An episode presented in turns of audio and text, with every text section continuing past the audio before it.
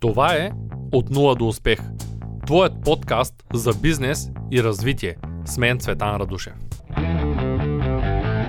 Здравейте отново от мен Цветан Радушев, приятели.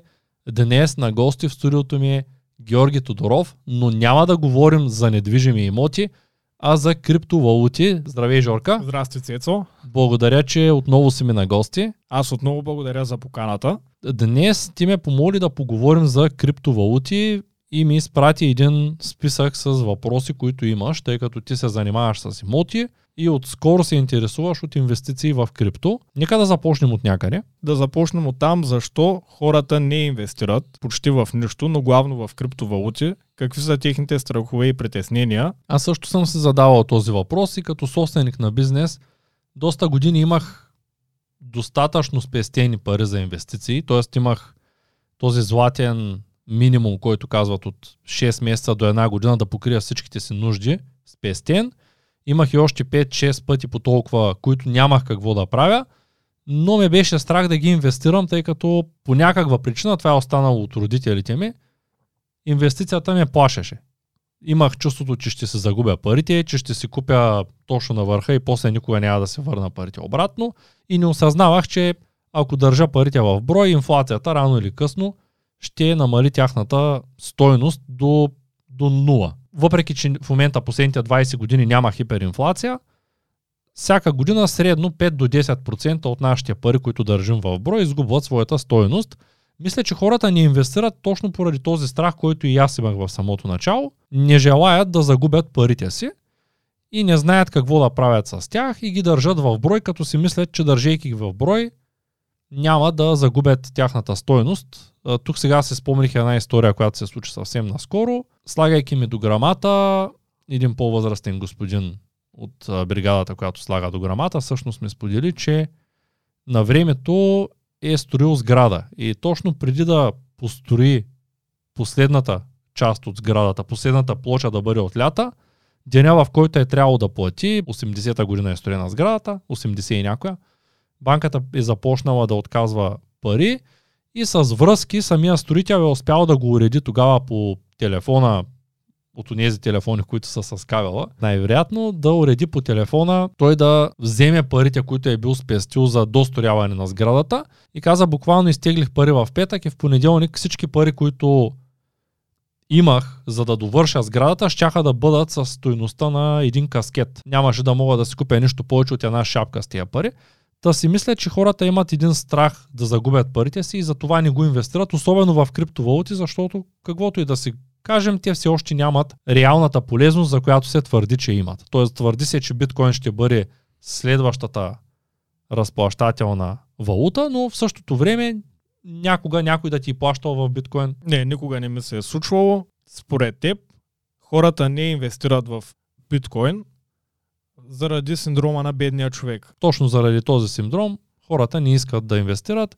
Те постоянно имат един страх от загуба на пари и не предприемат действия с цел да не загубят парите, като не осъзнават, че държейки парите в основната валута, те всъщност по никакъв начин нямат и шанс да спечелят повече, държейки ги без да ги използват тези пари. Аз дълго време имах доста събрани пари, които не използвах за нищо, не знаеки какво да ги правя. Те губеха стоеността си ако да речем спестява от 10 години от живота си един голям процент от парите, които изкарваш, да кажем 15%, то ти не инвестирайки тези пари, след 10 години работа, все едно разменяш година и половина от живота си за нищо, тъй като инфлацията е намалила стоеността с някъде около 5 до 10% на година, то една година от живота ти ще е заминала за инфлацията. Затова е най-добре да инвестираме. Да, т.е. и да не се обесценяват тези пари, дори да я няма така наречената инфлация, която няма как да я няма, искаш да кажеш, че ако не инвестираме, ние ще имаме това, което сме имали до сега, без да е станало повече. Ако тези пари стоят и не ги правиме нищо. Да, но в реални условия ние всъщност ще имаме по-малко. Като най-важното условие за инвестирането в криптовалути или в акции, в каквото и да било, ти знаеш, то е да имаме приход. Много хора казват, ами аз не мога да инвестирам, защото нямам спестени пари. И както в много от финансовите книги за начинаещи съветва, трябва да плащаме всеки месец първо на себе си. Дори да сме на заплата от 1000 лева, първото, което трябва да правим при получаване на заплатата е да отделим 10%, не повече, защото много хора се вглъбяват в това да спестяват и от първия месец искат едва ли не половината от парите, които получават, да ги спестят, което разваля техния бюджет, разваля отношенията в семейството между тях и половинката и децата им и стават едни доста сериозни катаклизми в живота на човек. Най-добре е да започнем от 10%, които да заделяме. Когато заделим достатъчно, за да можем да покрием 6 месеца напред, в случай, че загубим работата си, тогава, имайки вече някакъв излишък, да кажем, окей, тия пари аз ще ги инвестирам. Това е и основната причина да съветвам хората да живеят под найем, когато имат малка сума пари, а не да си купуват жилище, защото те, когато направят инвестицията, да кажем имаш 100 000 евро, които ги инвестираш в различни активи, тези 100 000 евро на година по статистика, ако те да кажем са в S&P 500, ще ти носят около 5 до 10% годишно като възвръщаемост. Това е статистически за последните 20 години и ако този процент остава непроменен, то при средна възвръщаемост на 100 000 евро, 5 000 евро на година, това са едни 10 000 лева на година, които ги получаваш, ако тези 100 000 евро са в актива S&P 500 като инвестиция. Като с тези 10 000 лева, ако си в град като Шумен, малък град, където найемите са 300-400 лева на месец, ти реално можеш да си покриеш целия найем и да ти останат 3-4-5 хиляди лева печалба. Тоест в единия случай ще сложиш парите в имот, който няма да ти носи пари, а в другия случай с същите пари ще получаваш два пъти повече, отколкото да си платиш найема, тъй като жилищата са много надценени. Това е което вече го установихме в разговорите с теб, които проведохме. И още взето, накратко, хората ги е страх да сложат техните пари, или искат да сложат техните пари, не разбирайки какво е това инвестиция, не разбирайки от фундаменталните принципи на мястото, където искат да инвестират, слагайки техните пари, те правят нещо съвсем различно, правят спекула на пазара. Тоест те спекулират с пазара, надяват се, че като си купят сега биткоин за 40 хиляди, то той ще стане 50 хиляди и те ще са на печалба. Тоест правят спекулация, а не инвестиция. Искаш да кажеш, че човек, ако има готови заделени пари, е по-добре да инвестира в криптовалута или в акции, отколкото да си купи жилищен имот, където да живее. Ако ще е с цел да живее някъде, може да изкара и под найем в началото, докато започне да изкарва достатъчно пари, за да си го позволи този имот. Няма нищо лошо и в кредита, няма нищо лошо и в да си купим имот да живеем в него, но смятам, че първото и основно правило човек да иска да си купи имот е да знае какъв имот има нужда да закупи. Тоест, ако аз планирам да имам три деца, то тогава ще започна да строя къща, както в случая започвам да строя къща, или ще си купя имот, който да има три спални за тези деца, за да не могат да, да няма такъв, такъв период, в който аз да искам да купя имот сега, после след 3 години да, да има само една спалня, да се окаже, че искам да имам три деца, да трябва да продавам имота, да купувам отново имот, което, както знаеш, самото рефинансиране, процеса на получаване на кредит и бюрокрашната, която предстои с покупката и продажбата на тези жилища е доста сериозна. Искам да си спестя. Това искам първо да имам план за живота, да срещна правилната половинка и после вече като имам правилната гледна точка, оттам нататък да, да се ориентирам конкретно. Няма нужда човек да си купува постоянно имоти и да ги продава по 20 пъти. Не виждам смисъл в това нещо. Съгласен съм с теб. И пак казвам, най-важното нещо, за да инвестира човек в имот или в какъвто и да е друг актив, той трябва да има заделени пари. Т.е. той трябва да се научи първо да спестява от парите, които изкарва, да прескочи тази психологическа бариера, че трябва да изкарва много пари, за да успее да спестява, защото всеки един от нас, дори и да е на ниска заплата, той може да отдели 10% от прихода си и да каже, този приход аз няма да го използвам, той, този приход е за мен, аз си го плащам на себе си, за да мога да спестя тези пари и след известно време да съм по-добре, да осигуря бъдещето си с тези пари. Именно заради това за хора, които пък имат пари, но нямат уменията да ги изкарат, записваме доста видеа и в английския канал. Можете да последвате английския ми канал ето тук или в линк в описанието на видеото ще кача където говорим с менеджера в Индия и той управлява магазини за хора, които искат да продават в Амазон, където трябва да има малко повече капитал, но възвръщаемостта е доста добра в момента. Ние продаваме продуктите, обслужваме тези продукти и хората печелят пари. Но това е за хора, които искат да правят бизнес, имат спестени пари и нямат умение. Да разбирам, че искаш да, да наблегнеш на това, че човек трябва да инвестира със своите пари, а не с чужди пари или да тегли кредити. Да, това е много нашумя напоследък. Теглим кредит за нещо, в което вярваме и после чакаме то да се качи, след което то не се качва, ние трябва да върнем кредита. И това са едни неща, които няма как да избягаме от тях. Хората винаги са искали да получат нещо, което нямат веднага. Поради същата причина си купуват и телефони на изплащане, и коли на изплащане. Като аз лично смятам, че човек трябва да инвестира лично със свои пари и да не рискува парите си, особено ако не знае как да инвестира в самото начало. Най-добре е да започнем с малко и ако губим, да губим своите пари. Когато говорим конкретно за крипто, криптовалутата е мястото, според мен, където човек трябва да е готов да загуби парите си. Тъй като тя не е много сигурна. Малко по-късно в разговора, надявам се ти да разбереш това нещо. Знаеш, че в моята практика, в моята професия, аз основно работя с хора, които купуват недвижими имоти. И съм забелязал, че по-голямата част от хората вярват, че е по-добре да закупят недвижим имот, дали защото повече разбират от това, има повече информация. Как стоят нещата според теб? Ами, Може би в твоята сфера ти познаваш пък повече хора, които инвестират в криптовалути. не, напротив, хората покрай мен са различни. Част от хората, които се занимават с онлайн търговия, инвестират в магазините си, зареждат нова стока, разширяват бизнеса си, трупат едни активи, които активи са активи на техните бизнеси и с тях се разрастват. Имам няколко приятеля, които наистина са инвестирали сериозно в крипто. Те са в крипто от години. Те вярват, че криптото е бъдещето и затова казвам, че те са инвестирали. Инвестицията за мен е тогава и само тогава, когато ти си проучил цялата компания, т.е. ти знаеш целият фундамент на биткоин, откъде идва, как работи, на какъв принцип и вярваш, че един ден той ще замести монетарната система. И ти държиш парите си там и не чакаш биткоин да стане 1 милион за да си ги вземеш в фиатни пари, а чакаш биткоин да ги замести изцяло и, и си казваш, окей, аз хубаво е, че ще спечеля пари, защото биткоин ще стане функционален един ден, но аз ще мога с този биткоин да отида в магазина и да си купя хляб. Това, което в момента не е станало и скоро слушах един подкаст, в който казаха, че биткоин сам по себе си го приемат на повече места по света, отколкото приемат българския лев. Ми съвсем нормално е нашата малка държава да няма много места по света, където да и приемат валутата, освен някои съседни държави. Но лично за мен биткоин все още не е навлязал толкова много, че да кажем, че той замества по някакъв начин фиатните пари.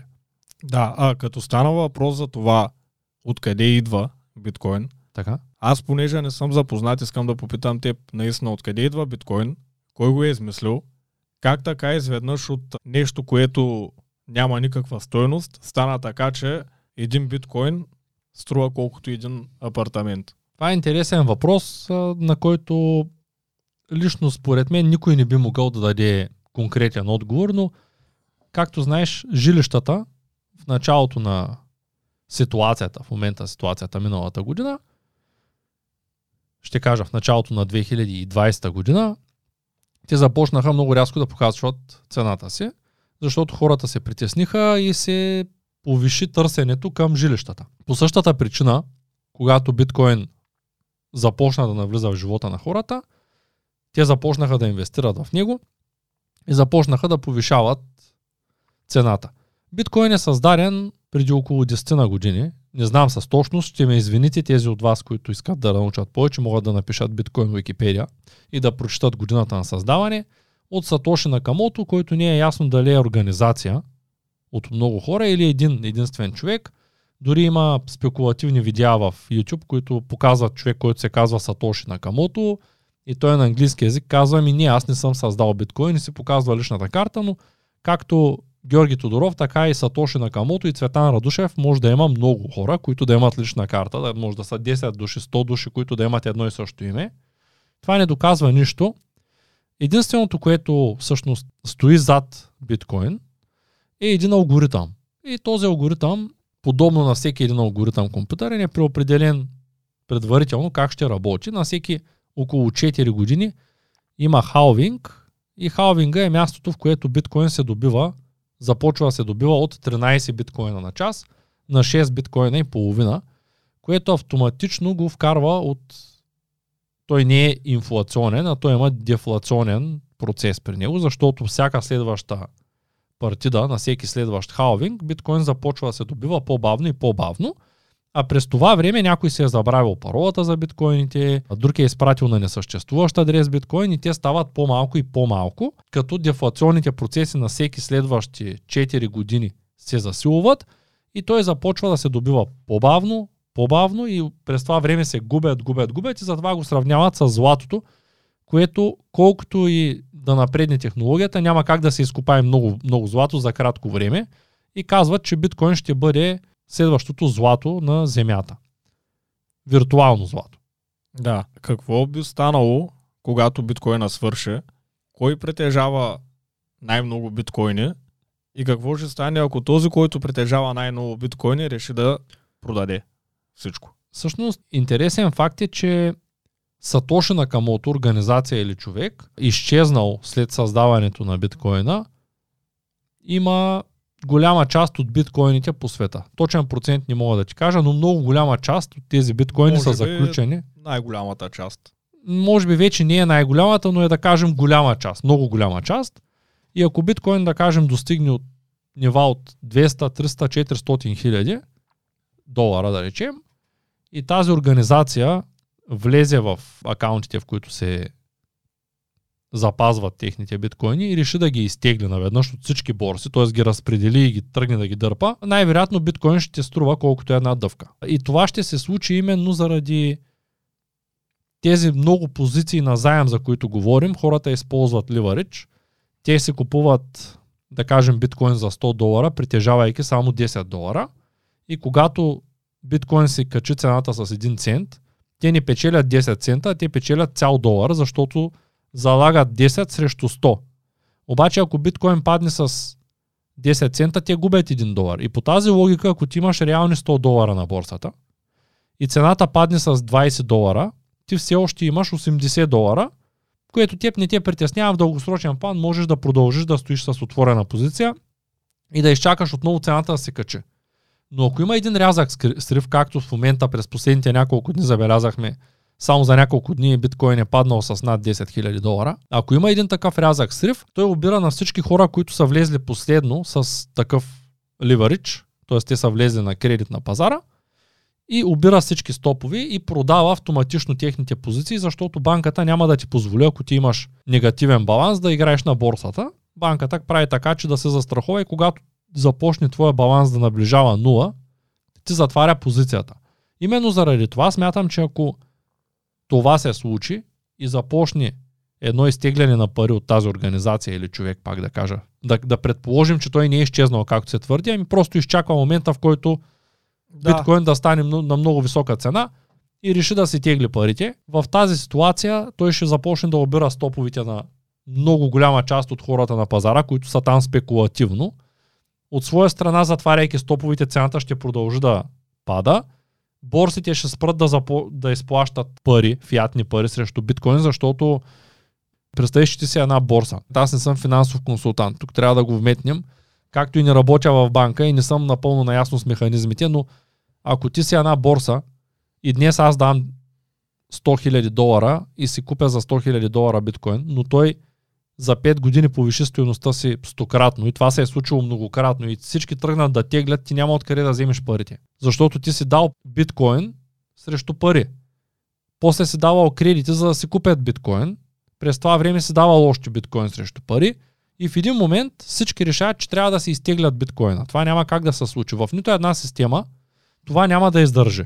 Ако Бил Гейт сега отиди и каже аз искам да се изтегля колкото милиарда има в Америка няма толкова напечатани пари, колкото Бил Гейтс има на, на цифрички в банката. И там фиатната система няма да издържи и няма да има толкова много самосвали с пари, които да му ги дадат на хартия и банката ще трябва да затвори, защото няма откъде да му вземе парите на Бил Гейтс да му ги изплати. Същото ще се случи и тук. В момента, тъй като биткоин е едва 0,3 до 0,5% т.е. криптопазара е едва 0,3 до 0,5% от целия пазар в света. Той е толкова малък, че ако основната организация тръгне да тегли тази валута, със сигурност може да срини целия пазар там. Тоест биткоин може да стане еквивалентен на, на една дъвка. Като каза това за тази организация или човек, дали това нещо все още съществува? Има ли някакви индикации, че този човек е жив или тази организация е жива? Има ли как да се случи това, за което говориш в момента? Не мога да кажа, имаше спекулация в началото на годината, че част от парите са мръднали от един портфел в друг портфел, точно от тези първите биткоини, които са точно на камото е изкопал сам със собствения си лаптоп. Но това са някакви спекулации. Аз лично не съм виждал в кой блок са били и в кой са преместили, за да кажа. На теория има вероятност. Лично аз мисля, че ако наистина тези биткоини са изгубени и тази организация е изчезнала, няма никаква вероятност биткоин да стане 0 да кажем вероятността е 1%. Но ако те съществуват и решат да си обменят парите и да се вземат това, което в момента имат, със сигурност ще сринат пазара. Добре, след като стана дума за това, за дефлацията главно, да кажем, че при парите има инфлация, защото постоянно се печатат пари и го няма така наречения вече гол стандарт. Как стои въпроса при биткоина? Какво покритие има той какво стои зад биткоина, което да му попреча да се обесцени. Когато започвах да се занимавам с компютър преди години, торент сайтовите се смятаха за мястото, което ще промени света. Тоест ще има възможност хората да качват своя труд, да го споделят и няма да се плаща на сайтове и по този начин всичко ще бъде много хубаво. И торент сайтовите, освен за материали за възрастни и за краден софтуер в момента за нищо друго не се използват. В момента се твърди, че биткоин едва ли не ще замести фиатните пари. Но банковата система по целия свят в момента не е съгласна. Това нещо да се случи. Държавите също не са съгласни биткоин да им замести фиатните пари, тъй като те ще загубят от това нещо и банковите институции ще загубят от това нещо и никой няма да е много щастлив биткоин да заеме мястото на фиатните пари. За златния стандарт, както знаеш, до преди 50 на години е имало зад долара са стояли достатъчно големи количества злато. Но този златен стандарт е отпаднал и в момента привържениците на криптовалутите твърдят, че златния стандарт го няма и поради тази причина фиатните пари нищо не струват. Факт е обаче, че зад биткоин няма злато и никога не е имало и той съществува и аз не виждам с какво повече е биткоин, отколкото да речеме долара. Да, те казват централизиран и децентрализиран. Тоест децентрализирано означава, че много хора знаят ти колко пари имаш, всеки един компютър в мрежата – и ти не можеш да манипулираш тази мрежа. Не можеш да увеличиш обема на парите, както се случва при фиатните, но няма никакво покритие в тази мрежа. Тоест, един биткоин си е един биткоин, той няма еквивалент в злато, няма държава, която да стои зад него. Държавите могат да го направят с много лека ръка незаконен и да се окаже, че ти имаш биткоин на някакъв леджер, който е незаконен и можеш да го заровиш в задния си двор, за да го скриеш, защото ти си вярваш в биткоин.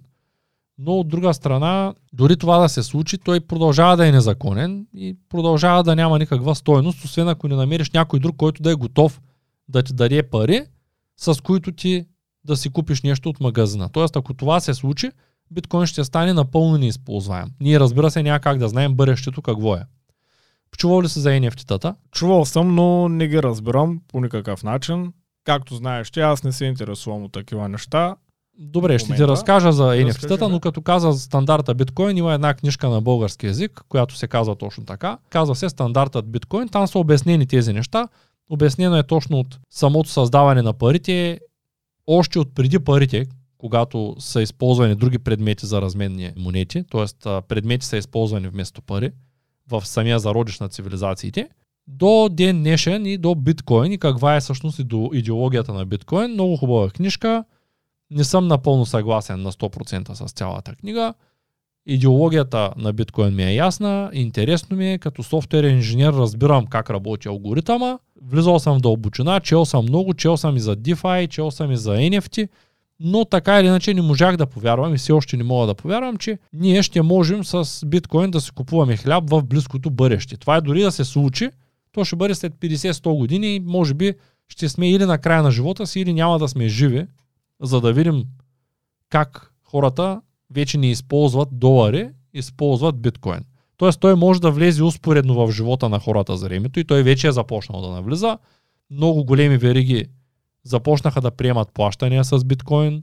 Дори един от основните инвеститори в тази мрежа е MasterCard. Те също явно вярват, но не виждам с какво биткоин може да замести нормалното плащане с фиатни пари, тъй като единствения плюс за момента, който се твърди, че ще го има е, че няма да има сума, която ти да плащаш за поддръжка на сметка, за превод на пари, т.е. банките ще бъдат прескочени.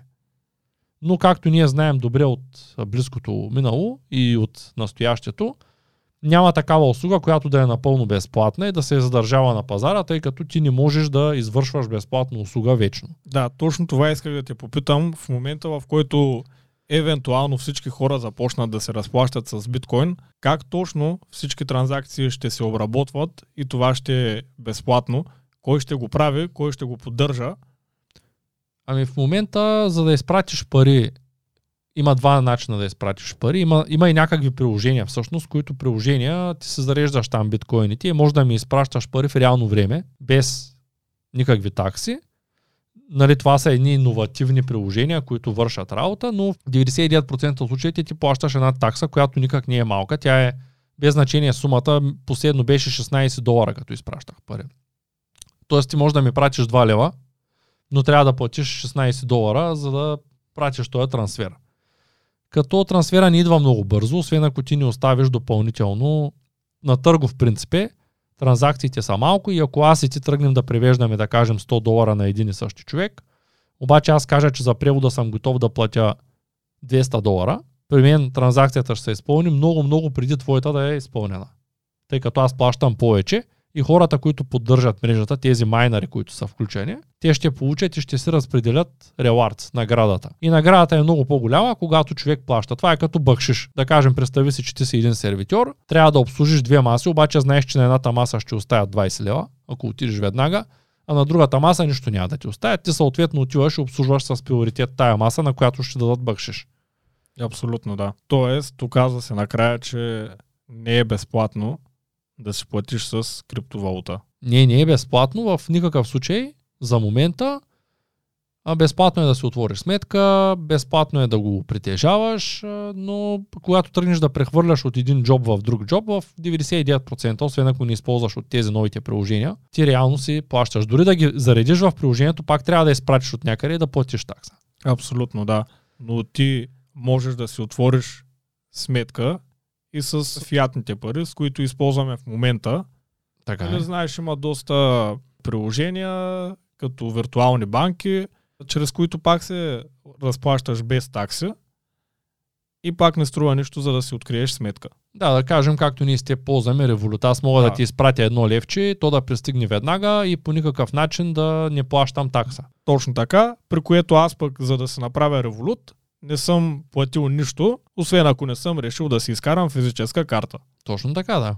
Горе-долу на същия принцип се очаква да работят и криптовалутите, като се очаква да ги приемат навсякъде след време и се очаква този 0,3-0,5% пазарен дял да се увеличава и затова се очаква да се повишават като цена. Но дали това ще се случи, много пъти в канала съм разказвал за книгата от 0 до 1 на Питър Тил, който разказва как нещата на времето са били доста подобни, но тогава са били технически стартъпи.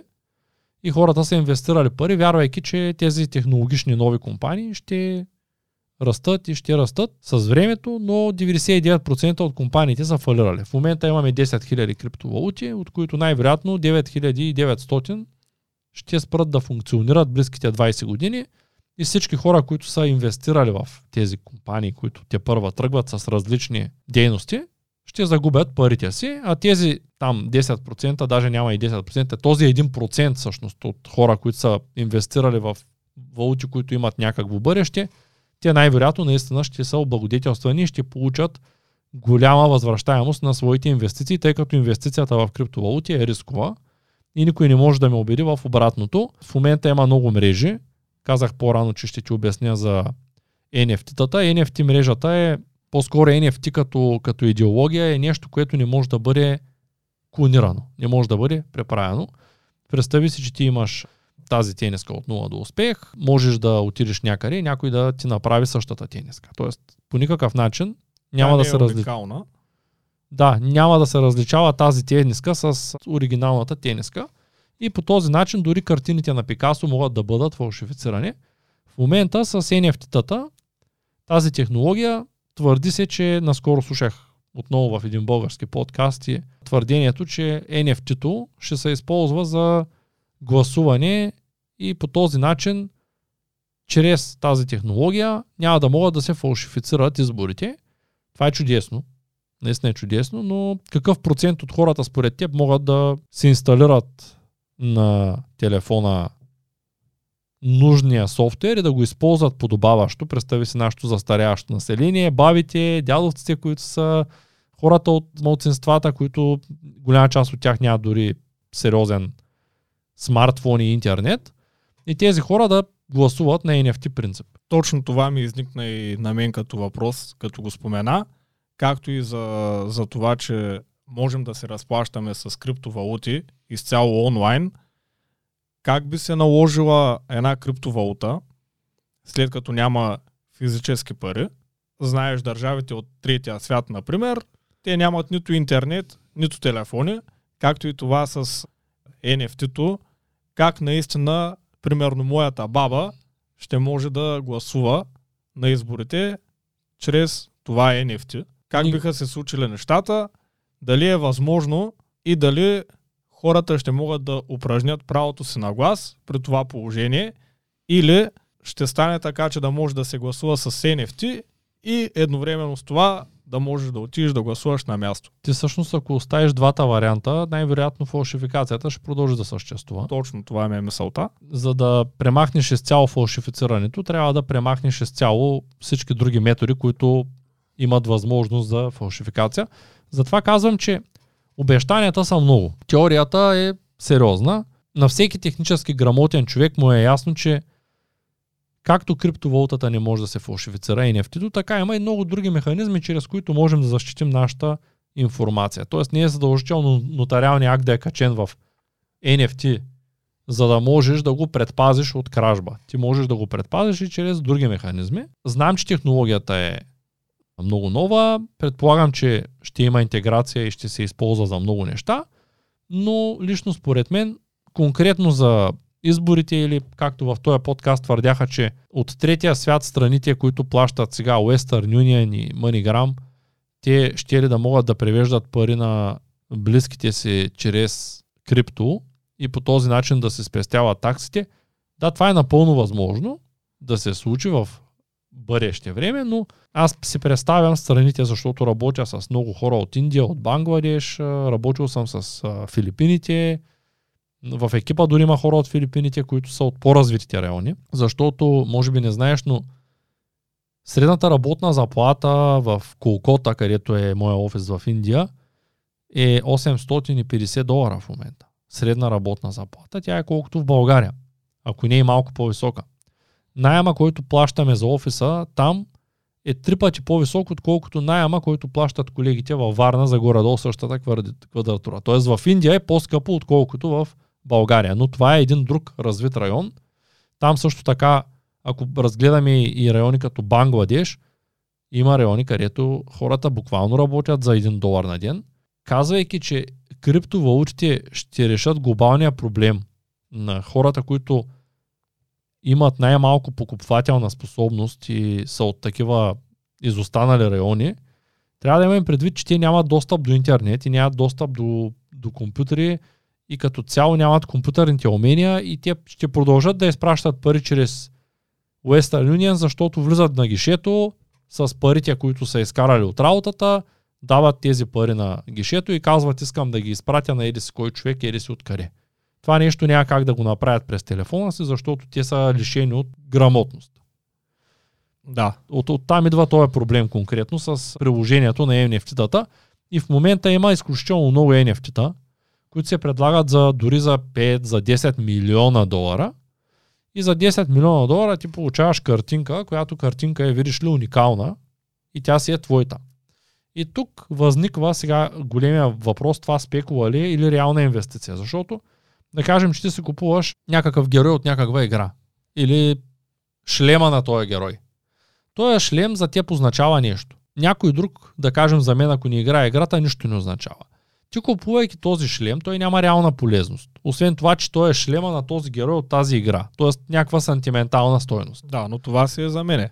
Да, и ти купувайки го, правиш спекула на пазара с идеята да го подариш след време и да го купи някой друг, който е по-голям фен от теб, който е нямал възможност, за да спечелиш пари. Представи се сега на пазара има едни десетки хиляди, ако не и вече стотици хиляди, може и милиони да са стигнали NFT-та, които всеки може да купи или да продаде на вторичен пазар след това.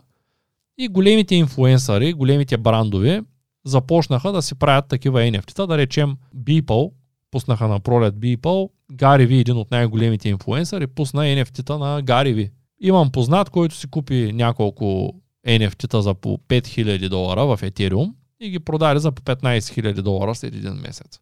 И той изкара едни много пари, но това беше чиста спекула. Тези 15 000 долара ги е платил друг, който има на Гареви новите NFT-та. Първите. Там, примерно, да кажем, октоподче с абсолютно все едно го е рисувал 5 годишно дете, той е октопод, и някой е платил 5000 долара за тази картинка.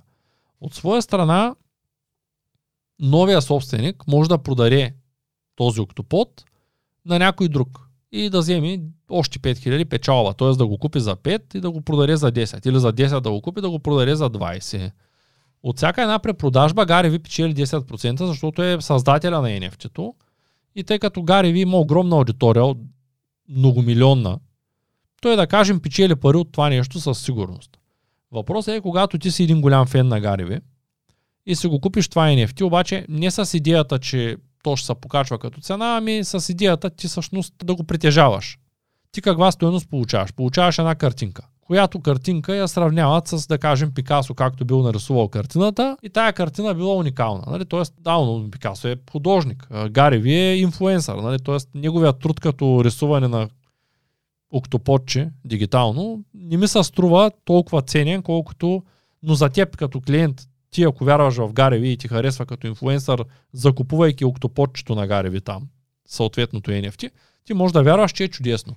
Въпросът тук е, ако ти изхарчиш, да кажем, 50, 100 или 200 хиляди долара за това нещо, то за теб инвестиция ли е? И дали ще намери друг полут, който да даде повече пари един ден, да го купи от теб, за да можеш да си изкараш парите с някаква печалба. И това е тук големия въпрос.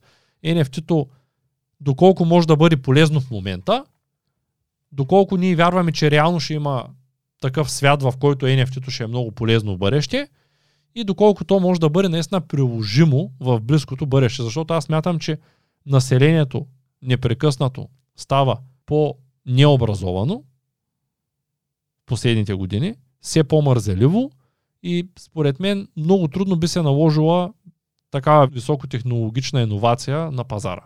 Реално шансът а, това е нефти да е добра инвестиция за в бъдеще не е много голям. Еми сравняват го с бейсболна картичка, която си купуваш и можеш да продадеш, обаче можеш да докажеш, че тя е напълно оригинална, защото да. няма как да бъде преправена. Това може да е така. Има и други технологии, които, пак казвам, които могат да запазят информацията по същия начин. Може да се докаже, че тази информация е оригинална. Като кажеш криптовалута, самата криптировка е измислена много отдавна и алгоритмите за криптиране са много сигурни и можеш да криптираш всякаква информация. Не е задължително да е под формата на NFT, за да е тая информация абсолютно невъзможно да бъде фалшифицирана. Тоест ти можеш да си криптираш нотариалния акт и документа за самоличност. Абсолютно да. И да си ги запазиш като нещо твое, Или там, където е се запазват да бъде криптирано и да не може никой да ги фалшифицира. Да. Абсолютно да. Не е нужно да ти е в някакъв NFT формат. Да, като се твърди, че NFT-то е най-сигурното, защото е на специална мрежа, по специален начин, със специален алгоритъм, не може да бъде фалшифицирано, но тук е въпросът колко вярваш в тая мрежа, за да инвестираш. Аз лично не бих инвестирал 20-30 хиляди долара в картинка на Гариви. Да. Аз също не бих инвестирал, нали, главно защото първо не разбирам, второ, след като ми обясняваш за какво става въпрос, не ми се струва много рентабилно. На мене като човек, като личност.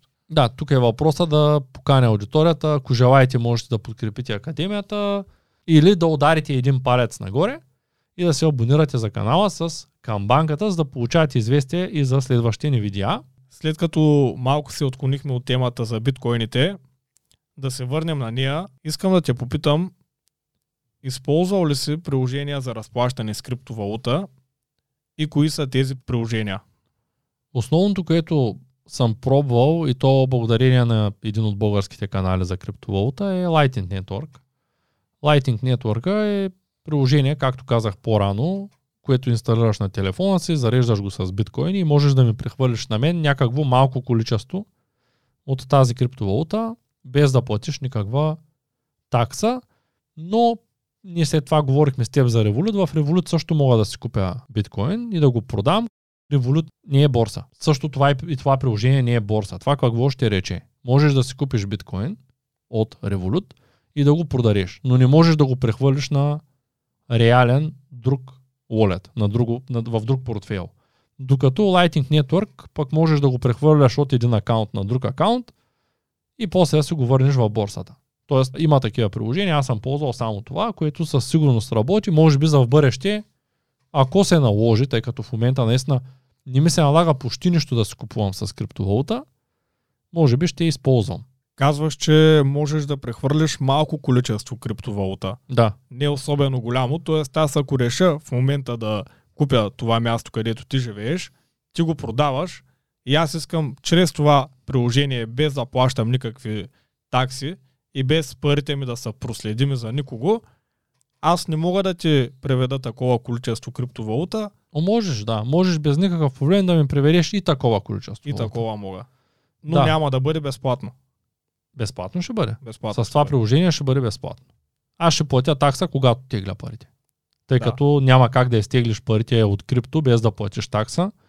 В Америка Binance или Binance, една от големите борси, започна автоматично да удържа 40% от парите, които си спечелил на борсата, инвестирайки в крипто в момента на изтеглянето.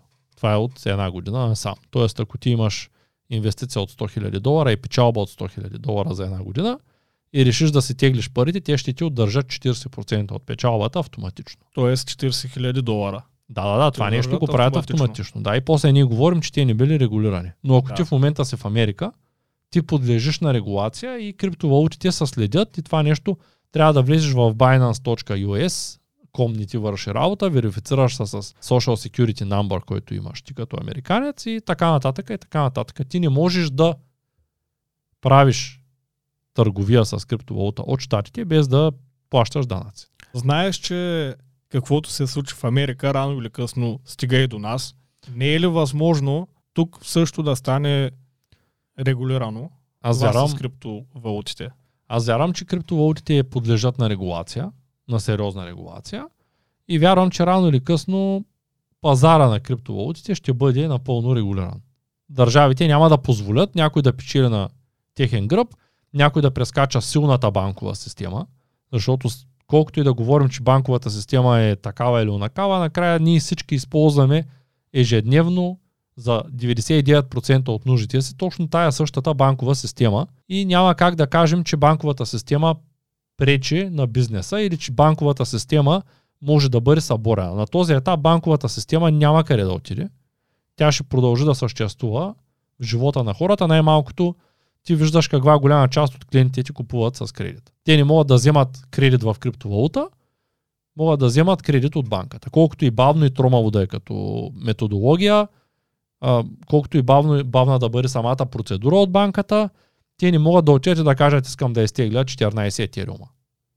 Вярно е. Те да. влизат в банката, показват си фиша за заплата, която е изцяло в фиатни пари, теглят фиатни пари като кредит и кредита се изплаща в по-голямата част от случаите от сметката на купувача в сметката на продавача чрез банковата система. Тоест, въпреки че в криптовалута също може да изтеглиш кредит, то няма как да изтеглиш кредит без да имаш пари. Тоест, пак стигаме до същото.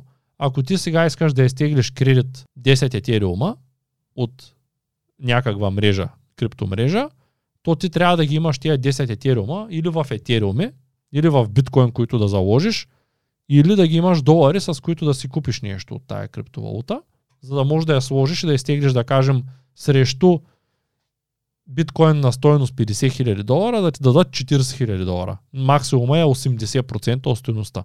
Тоест, аз купувам за 1000 долара валута, залагаме в мрежата и получавам 800 долара. Но пак, купувайки валутата, трябва да дам фиатните пари и после залагайки валутата, пак работя с фиатните пари. Дори с тези фиатни пак да купя криптовалута, то основната единица, чрез която аз разменям, освен ако не съм купач в мрежата, всъщност са фиатни пари. Да, пак отново това, което се мъчим да избегнем.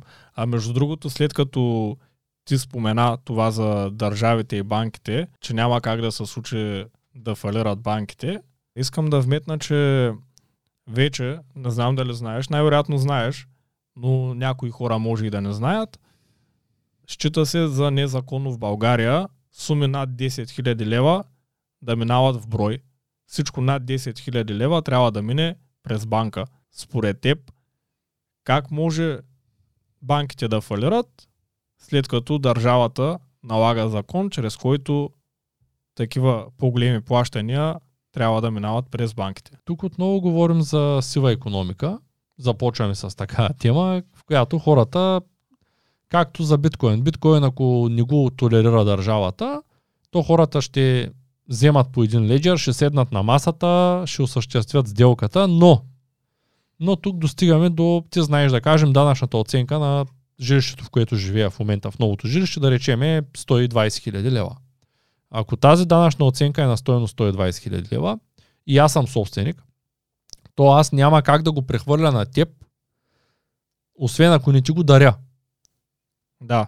Което няма как да стане, защото аз ако ти го дарявам, то ти няма как да изтеглиш кредит. И тук стигаме до същия, същото положение, в което колкото и да не се иска, фиатните пари няма как да изгубят своята роля скоро. да Точно аз... поради тая причина. Първо, че банката няма къде да отиде. Абсолютно. Второ, че хората малко или много са вързани, голямата част от хората с монетарната система в момента. И трето, че ти не можеш да изтеглиш, да прехвърлиш и да направиш каквато и да е по-голяма сделка. Така, естествено сега, ако става дума за незаконен бизнес, да кажем да си купя оръжие от някъде, мога с биткоин най-вероятно да си го купя по-лесно, въпреки че биткоин е напълно проследим на 100% и ако си го купя рано или късно ще стигнат до мен. Да, въпросът е, че в момента никой нотариус няма да изповяда сделка, както казате, примерно за, за имот струваш 120 000 лева по данъчна оценка, без да види наредените пари по сметка. Точно така. Да, Освен ако не ги носим парите в брой. да, което според закона не е законно. Тоест над 10 000 лева нотариуса ще откаже да, да изповяда да, сделката. няма да, да изтърпи това да се преповедат пред него тези пари и да си ги разменим по този начин. Ако до сега е ставало това, от кога е промяната? И от няколко години е така вече насам. Да, тъй като съм запознат. аз плащам само по банка и затова питам. Да, не ми аз- се е случвало да хоря с дисагата с парите. Абсолютно. То не е много рентабилно, но аз откакто се занимавам с недвижими имоти, не е имало случай, в който по някакъв начин сума над 10 000 лева хората да се разменят в брой на ръка. Да не говорим пред нотариус. След като спомена, че все пак можеш да извършиш дадена сделка с биткоин, доколко биткоин е анонимен, както повечето хора твърдят, или не е съвсем така? Биткоин сам по себе си, когато ти създадеш джоб за валута, е абсолютно непроследим. До момента, в който ти не се наложи тия пари да ги теглиш, и тогава трябва да отидеш някъде и да кажеш аз искам ето тези пари под формата на фиатни пари. Има вариант да отидеш на биткомат. Биткомат е устройство, където ти сканираш един QR код, виждал си QR код много пъти, с устройството, то ти дава бележка, изчакваш да се верифицира транзакцията, изпращаш на самия биткомат, да кажем биткоин на стоеност 1000 лева, когато се верифицира транзакцията, да речем след половин час, с тая бележка, която ти я пуска с QR кода, отиваш на биткомата, той сканира и ти пуска парите. Но а, за момента тези биткомати имат камера. За момента не ги проследяват на чак на такова ниво. Но ако ти свършиш някаква злоупотреба и в този wallet тези пари са дошли от някакъв вид незаконна дейност, със сигурност могат да те хванат. Рано или късно този, който тегли парите, го намират кое. Дори ти да си взел парите незаконно, да си ги дал на мен, аз да съм ги дал на трети, на пети, на седми човек, целият път на тия пари се записва. Защото за разлика от фиатните пари, където мога да изваря една пачка и да ти я дам без никой да гледа, няма как да изваря една пачка и да ти я дам без никой да гледа тук. Единственият вариант е аз да имам устройството Ledger на него, да имам качени, да кажем, или някакъв wallet изтеглен от интернет пари и да ти ги дам на теб. Но ако тези пари са придобити по незаконен начин в моя Ledger, то целият път я проследим. От самото създаване на валутата, от а, пристигането в, от човек в човек, от човек в човек и накрая се стига до леджера, от леджера до твоя леджер и рано или късно стига са до изход. Някъде някой ги тегли в фиатни за момента. И точно в този момент, ако службите се свършат работата, можеш да бъдеш хванат. То дори имаш един такъв случай при няколко години, те са много такива, в които човек от България, който има Change бюро, пристигат от Румъния, обменя няколко биткоина, румънците са правили някакви продажби в eBay, акциони, продавали са скъпи неща, които са ги продавали незаконно, звъняли са на клиентите си, приемали са пари под формата на криптовалута и румънците идват тук, обръщат си парите в бюрото в София при този господин, забравих от коя фирма беше, господина го екстрадираха в Штатите да го съдят за пране на пари, за незаконна търговия, за пресояване и за някакви там много-много обвинения, които не мога да изброя в момента, свързани с тези румънци, които всъщност са били някаква престъпна групировка. Така и не съм сигурен дали доказаха нещо или не, но представи си, неговата работа е като Change бюро, той взима твоя биткоин и ти дава фиатни. Взима процент за тая услуга и в един момент ти носиш едни крайни пари от някъде, той ти дава фиатни пари и мина Интерпол и го прибира, защото той е човека, при който парите са влезли последно. Ясно казано накратко, понеже всичко се случва онлайн, си е проследимо. Докато аз в момента, ако извадя 100 лева и ти ги дам, за някаква свършена услуга от теб, ти не е нужно да ги декларираш, може съвсем скрито от закона и властта да си ги пребереш в джоба Да. и да не ги отчетеш Биткоин като е много по-прозрачен, отколкото хората си мислят и дори да е офлайн, т.е. да е среща, в която аз си нося телефона с волята и, и го прехвърлям на твоя, то в мрежата, за да се верифицира транзакцията, рано или късно ти ще влезеш онлайн. Да. И за да се прехвърлят парите от моя джоб в твоя джоб, трябва това да стане чрез мрежата, децентрализираната, да се потвърди от копачите. Окей, изключително много ти благодаря за информацията, която ми даде. За сега това са моите въпроси. Ще си помисля сериозно над това, което си поговорихме. Изключително адекватна и полезна информация ми даде. Благодаря ти за гостуването и до скоро. До скоро. Чао, чао.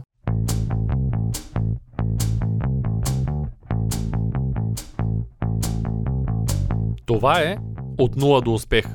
Твоят подкаст за бизнес и развитие. С мен Цветан Радушев.